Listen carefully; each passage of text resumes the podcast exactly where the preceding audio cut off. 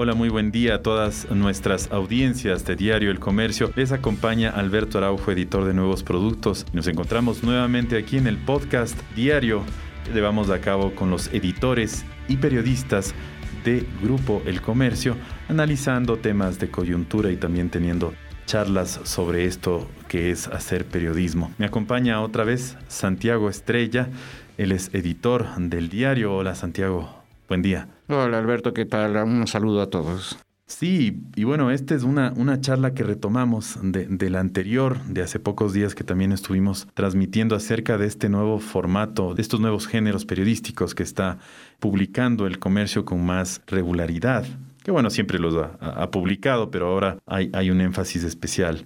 Y quería topar el tema de, de esto de la, de la claraboya que, que sale diariamente y, y, bueno, tú nos vas a explicar un poquito más acerca de lo que es, pero desde mi percepción de lector es un, es un espacio muy interesante en el que tú analizas eh, ciertas noticias o les das un toque un poco más didáctico tal vez, cercano. Recuerdo con mucho eh, interés, por ejemplo, en las últimas semanas que sacaste algo de este, del, famoso eh, príncipe Felipe, el, el, el esposo de la reina, ¿no? y un poco eh, contándonos cómo, cómo se lo ve desde, desde, desde Gran Bretaña, la relación que él tenía con su con sus nietos, con su hijo. Eh, otro, otro, otro espacio de este de la claraboya fascinante, de este este sacerdote que se... Que, se, que proclamó ante el ah, desde el púlpito a, la feligresía su amor por Laura. Sí, Que además se me ocurrió titularlo por amor a Laura porque hay una canción, Laura, ¿no? Y Laura no estaba o algo así, y hay otra que es pues, famosa por, por, el día en que me dejó Laura. No sé por qué Laura se ha convertido en un... En un es un nombre que da su sonoridad, es súper interesante como para poder hacer obras musicales y, y aproveché eso. Es, es... No, y además le, le describes con una, bueno, diría en este específico con una corrección política que me encantó, porque son, algunos de estos temas son un poquito, tienen sensibilidades, ¿no? Y ahí, y ahí te, te, comportas de una manera muy interesante. Eh, porque también un poco lo que traté en este caso fue de entender lo que es el voto de castidad, ¿no? Eh, que es un voto bastante difícil, para mí no tan difícil como es el de la obediencia, que ese es el, el voto más difícil, y porque, claro, te toca obedecer muchas cosas con las que uno no está de acuerdo, si es que uno decide seguir la vida religiosa, ¿no? En una mm, congregación. Pero es sí el tema de ese sacerdote, que es, además es muy común. En, en, después del Concilio Vaticano II eh, hubo una gran, un gran éxodo de vocaciones sacerdotales. Y desde entonces la Iglesia Católica ha tenido serios problemas de de aspirantes a sacerdotes, son cada vez muy pocos. Y, sobre eso de, podemos, podemos meternos a hablar bastante. Te voy a contar después una anécdota del, del tema de, de, la castidad, que desde la doctrina se, eh, se entiende de una manera, tiene una base bíblica, digamos así. lo tiene. pero también hay que no es necesariamente porque Jesús fue o no, fue casto, tiene que ver desde, la, desde una tradición judía mucho anterior, que es el sacrificio del cordero. Los sacerdotes que sacrificaban el cordero en la tradición judía tenían que mantenerse castos unos días antes y varios días después. Pero que además los, los, los sacerdotes en la, en la, religión judía sí, sí se casan. Sí. Pero también hay un, un tema de Pablo que él dice hagan como yo, para que sirvan solo al, a la iglesia o sirvan al, al, ministerio y claro, los que necesitan cansarse, cásense y, y, dedíquense más a la familia. Pero lo que quería también volver, eh, que es muy rico en las charlas con vos porque eh, nos pasamos hablando de varios temas que están concatenados, pero que que un poco surgen en, en sobre Digresiones se llama eso. sí, pero entretenidas y muy divertidas. Es el tema de, de, las claraboyas. Hay, hay una clara intención en este, en este nuevo formato. Cuenta, cuéntame de eso. La idea es que muchas veces no miramos en ciertos temas la profundidad que puede haber.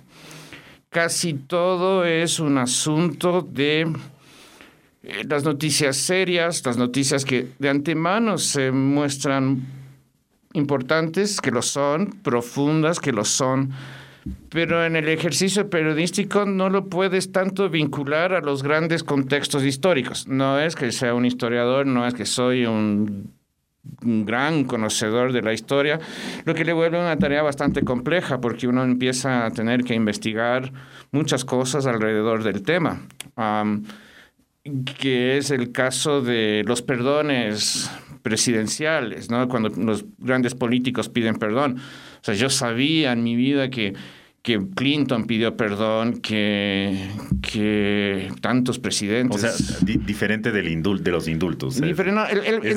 yo pido perdón. yo, el pedir perdón, el disculparse, claro. Entonces, y, y eso a veces es muy mal visto por las poblaciones, por las ciudadanías, porque creen que hay una debilidad de parte del político y no necesariamente es una debilidad, es más bien un reconocimiento.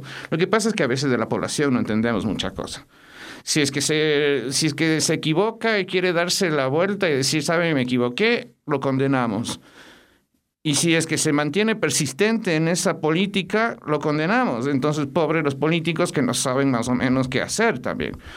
En, en, el caso de la toma de decisiones, ¿no es cierto? Tomo esta decisión y digo, ciertamente no está bien, lo retraigo, lo deshago, y entonces es criticado por débil, Mm. O, entonces uno no sabe más o menos qué es lo que pasa. Entonces la idea es eso, pero también la farándula, por ejemplo, y esas cosas triviales que uno dice, ¿es trivial el asunto? No. No es tan trivial como el tema de la hermana Kardashian y sus y su esa foto sin sin retocarse, sin Photoshop que llamamos, ¿no?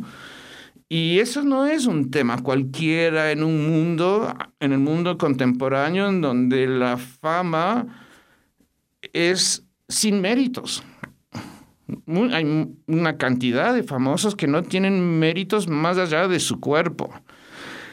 A ver, si es que uno tiene la tradición griega y adora a los, al cuerpo, a la belleza física de las personas, haciendo un paréntesis con la teología, los, los, en la traducción griega de la Biblia, del Génesis, mientras para muchos es vio Dios que era bueno, en la traducción griega es vio Dios que era bello. Entonces, podemos admirar el cuerpo de las Kardashian si queremos, no importa. Pero el tema es, ¿qué más allá tiene esa fama? ¿Es cuán útil o inútil es su fama? Eh, las canciones, la canción de Willy Colón dice no tiene talento, mm, pero es muy buena moza. Eh, puede ser, puede ser. Pero después, en cambio, uno se plantea una polémica y cuando uno está escribiendo se plantea esa polémica ya de lo políticamente correcto que vos dices. Pero está en, en, la utilización de la mujer, en el cuerpo de la mujer, es esa su fama, tener un buen cuerpo.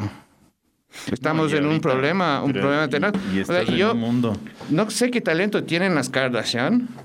Pero, pero estás en un mundo ya de, de que eso se ha masificado. Es, es, el típico, la, el típico, la, fotito del WhatsApp. No, no yéndonos a Instagram y a estas otras redes sociales en las que, o OnlyFans que tanto se habla, en las que ya el tema ese es, es, es capital, ¿no? Sino en la fotito del WhatsApp que tú estás en una pose o las, o las, cualquier persona, hombre o mujer, lo que sea, esté en una pose ahí, una cara que... O sea, todos estamos guapos en redes sociales, eres, eres, eres, un, eres un artista de cine, Muchos eres somos un músico, muy guapos en redes sociales. Sí. Y de repente, pues vos les conoces, son amigos tuyos. Y no sé, pues todos queremos ser pero bueno, también reconoce que hay gente que es fotogénica por naturaleza, ¿no? Y que no son muy bellas de la vida. Yo conozco una persona, pienso siempre en esa persona que, que es bonita, pero en fotos aparece extraordinaria y no es una persona que hace cosas a sus fotos, eso solo se las toma, nomás es una persona muy honesta, ¿no? Eh, sus fotos son sus fotos, es absolutamente bella cuando no es así de bella, así de bella porque lo es, pero no es así, es una cosa que nos dicen, Dios mío, ¿Cómo lo haces? ¿no? Yo, en cambio, es como los espejos, ¿entiendes? No sé si se han dado cuenta que hay espejos en los que uno aparece más feo y en otros en donde aparece en todo caso menos feo. Voy a hacer, no me voy a rogar el, el, calificativo de guapo. Pero pasa esas cosas, ¿no? es... Pero Sí, es cierto que lo del cuerpo y es una mercancía, es lo que el filósofo argentino José Pablo Feynman llaman, disculpen la palabra, pero así es la categoría que él usa, es de la culocracia. Como que ahora lo importante es tener un, unos buenos glúteos. Un derrier ahí significativo. Claro, entonces es eso, eso, pero ese es apenas uno de los temas que uno dice, caramba, podemos hacer una discusión sobre el tema de las fotos, los agentes, la preocupación, la fama, el talento, uno puede los trabajar reyes, la realeza. Lo de los reyes es la realeza. A mí lo que siempre me marcó desde niño es cuando escuché la frase de que dos reyes nomás van a sobrevivir, reyes, reinas y todos van a sobrevivir en el mundo, el del naipe, los del naipe y, los, de la, y la británica, ¿no? Que, y además impresionado sobre las diferencias de la, con las monarquías. En Tailandia están contra la monarquía brutal, porque esa es una monarquía que ni siquiera vive en Tailandia. Eh, en España, si es, que hace, si es, que hacen un referendo para saber si sigue siendo una monarquía o ya se convierte en una república, eh, es ampliamente favorita la idea de la república. No sé cómo es que no se ha animado, no sé si ampliamente, pero en todo caso ganaría la idea de ser una república. Pensar que España tuvo una gran tragedia nacional después de la de, la que, de la República Española, ¿no es cierto? Entonces es, fue la guerra civil. Eh, y, terminan con Franco. Y después España fue una tragedia durante esos años, una tragedia económica, una tragedia moral, una tragedia de derechos. Entonces, viste, todas esas cosas funcionan porque de todo eso, ningún acto humano puede ser considerado trivial por más que nos aparezca.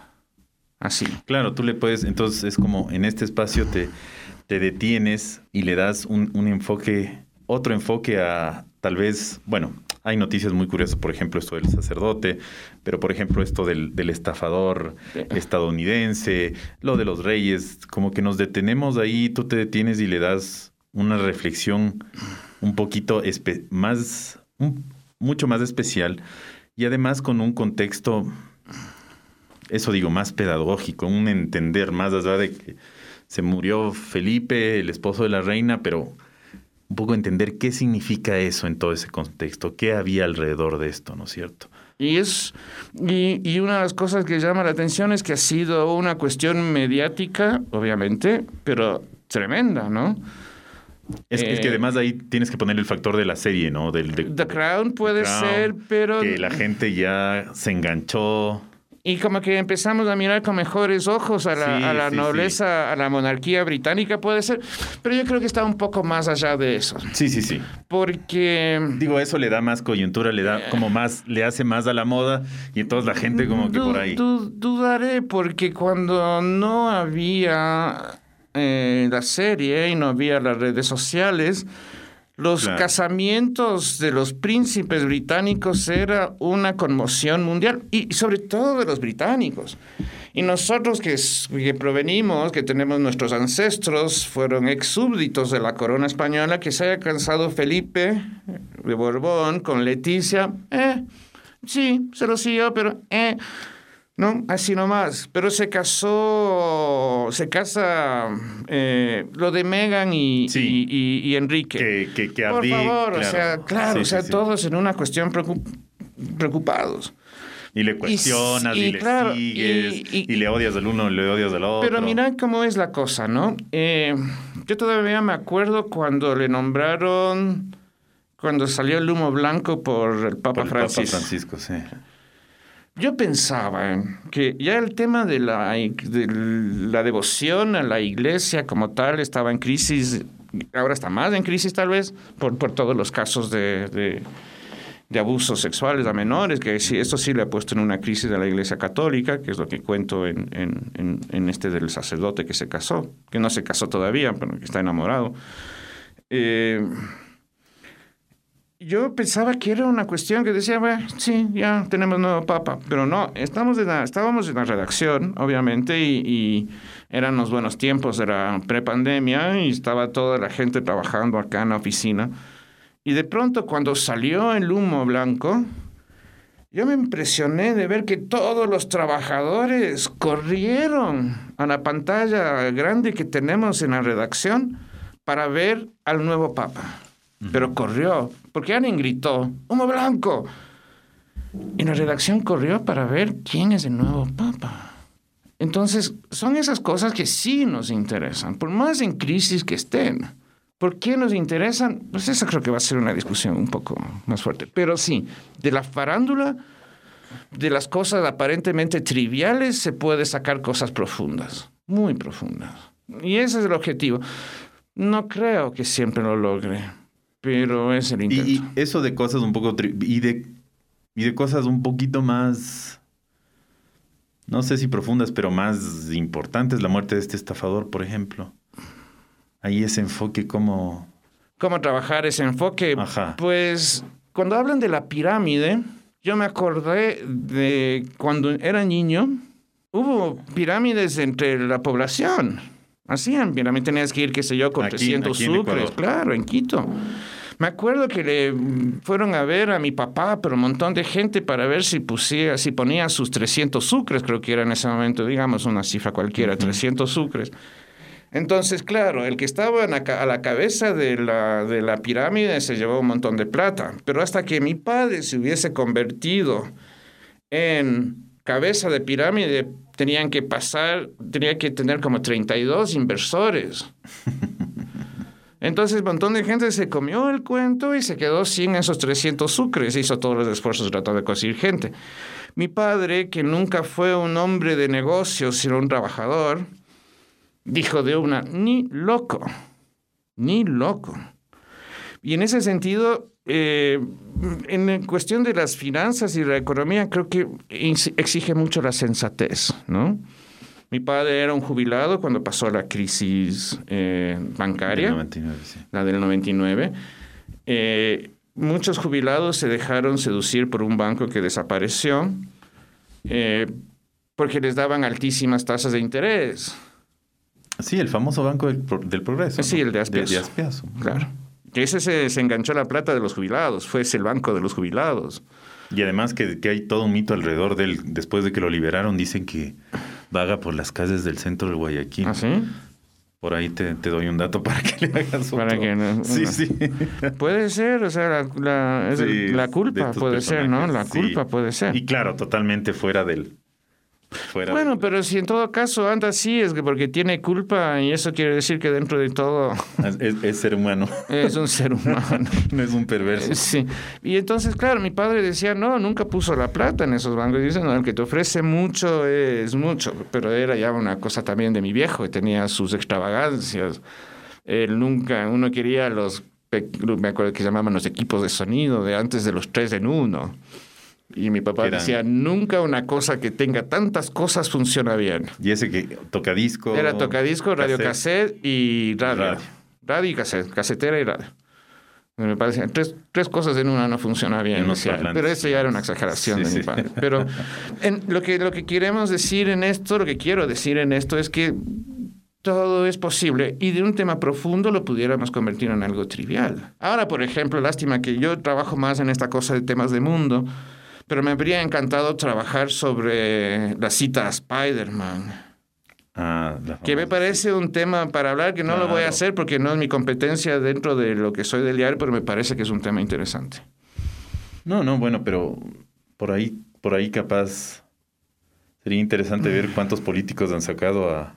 A No ver, solo de aquí. yo, yo siempre decía en broma sino que... en todo el mundo. que- Claro. que- o sea, por los- ejemplo, los ahorita tú que, ahora- tú que igual creciste en los Estados Unidos, la típica frase de Reagan y, y volver al futuro, ¿no? Esto de no necesitamos, a donde vamos no necesitamos carreteras, que es prestado, pero, pero hablamos del presidente de Estados Unidos. Claro que es una mega producción, pero por ahí hay un... Pero yo siempre decía en broma que, al que el país de alguna universidad ecuatoriana le diera- debiera dar el honoris causa a Roberto, Gómez, Roberto Gómez Bolaños, Chespirito, por su influencia en el lenguaje político ecuatoriano.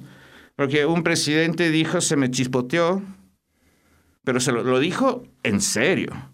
Lo dijo en serio, se me chispoteó. Y otro dijo, también en serio, primero, antes muerto que perder la vida, que es el chavo del ocho. Eh, entonces uno dice, caramba, ¿no? Este, pero bueno, esa es la genialidad de Chespirito, que se nos metió, el hombre se metió en nuestro vocabulario cotidiano, ¿no? Todos hemos dicho alguna vez, dígame licenciado, todos habremos dicho alguna vez en la vida no hay de qué se... no, no, no, es que Cantinflas es imposible porque Cantinflas creó el cantinfleo. Mm. Y el cantinfleo hay que tener una, maestro, una maestría de lenguaje. Pero, por ejemplo, para, uno para que hacerlo atractivo, porque de ahí el no expresarse es un mal, creo que, de, de toda Latinoamérica. no saber expresar, no expresar una idea clara. Claro, claro. Pero, por ejemplo, eh, otro comediante que, que, que, fue así de exitoso como, como el Chavo del Ocho en sus años fue Tres Patines.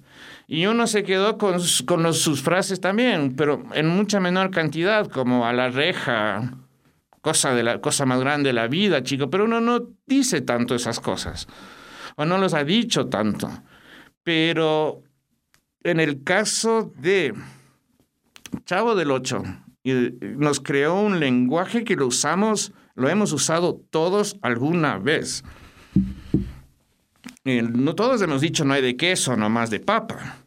El dígame licenciado, el, el síganme los buenos o no contaban con mi astucia. Claro, se me chispoteó. se me chispoteó, que no panda el cúnico. Entonces, claro, es, el man es un genio en eso. Porque digo, es cierto que el man estuvo mucho más tiempo en, al aire que en Tres Patines, pero la influencia en el léxico, la de, lo del Chespirito es abrumadoramente grande e interesantísimo.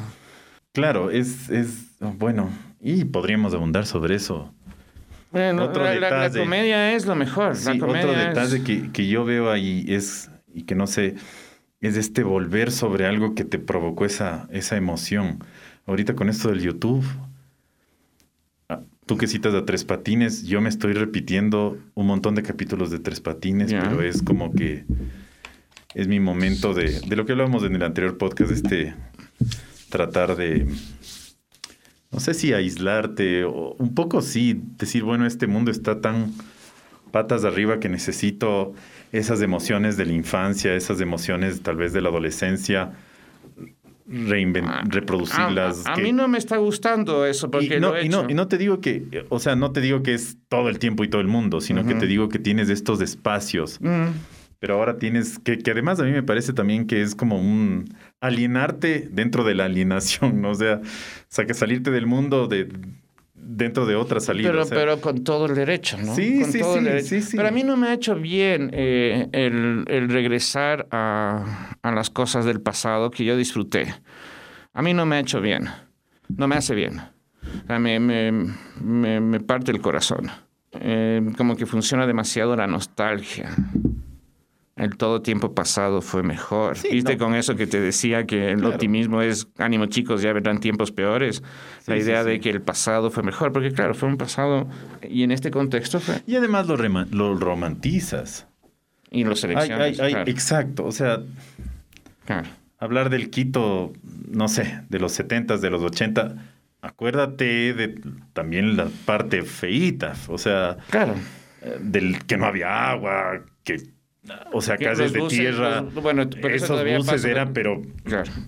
O sea, cosa seria. las casas del centro estaban repletas de los Colón Camales y los Niñaquitos Vidaflora y era sal de ese tráfico. O sea, que, que, te lo debo. Métete valipiales con todos los. O sea, ¿me entiendes? Es, romantizas estas cosas, pero bueno, en, este aspecto específico de, lo que tú mencionabas, de, mm de la trivialidad, de la... Volviendo al tema. Ajá, volviendo, al, tema. de la trivialidad. De la trivialidad de... Claro, esa es una de las cosas que uno... Eh, pero es lo que te decía. Eh, gracias a la literatura he podido un poco, ¿no? No digo que con maestría, ¿no? pero he podido ver las cosas desde ese, tratar, más bien, tratar de ver las cosas desde el otro lado, ¿no? Como decía García Lorca, el pulso herido que ronda las cosas desde el otro lado, ¿no? Eh, y eso es lo que creo que hay que hacer. Eso, ese es el gran ejercicio periodístico para mí. Pero sí hubo, no sé, quisiera saber qué piensa la gente de eso, eh, de estas claraboyas que solo se circula por el impreso. Así que vayan comprando el diario, vayan a su voceador preferido a comprar el diario, porque son temas en los que uno trata de dar una narrativa, a veces hay un sentido del humor, pero todavía me falta, voy a confesar, todavía me falta encontrar esa voz, ¿no?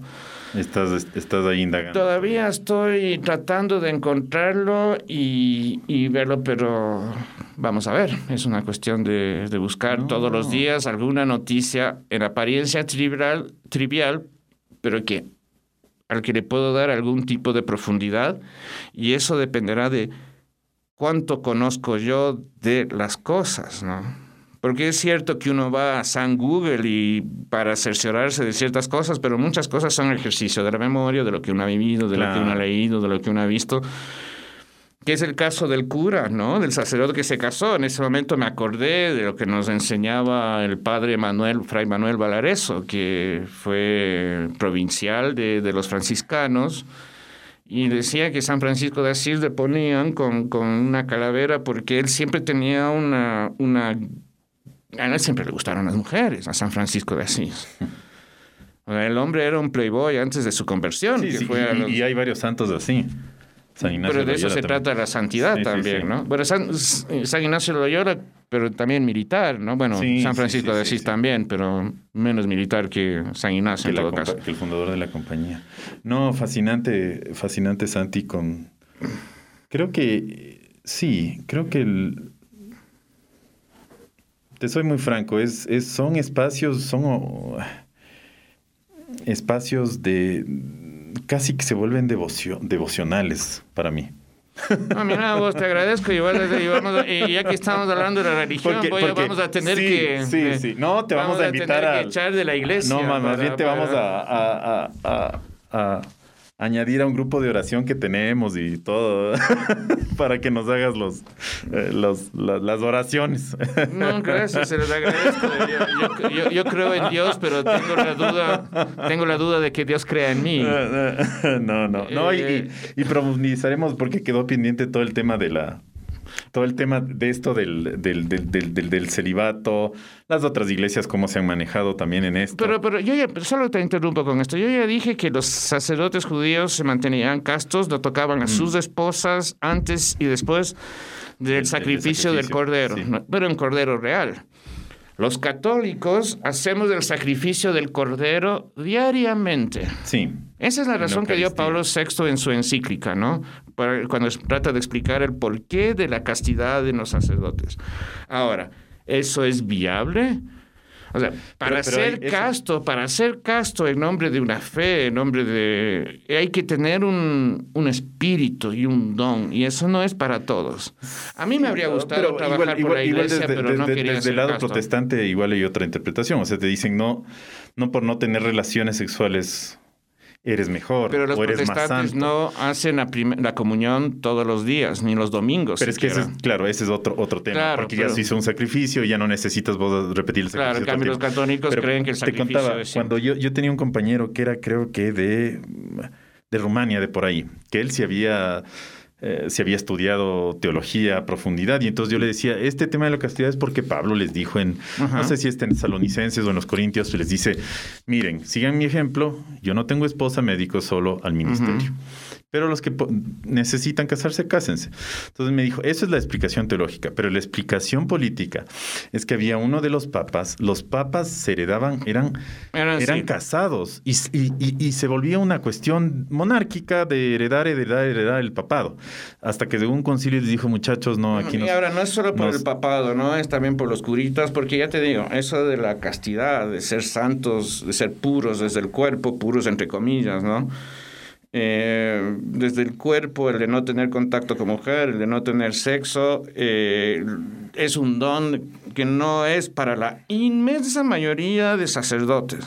Y será para el 90%, ¿no? El 10% podrá vivirlo. Eh, para mí la castidad es un tema demasiado complicado, menos que el de la obediencia, digo yo.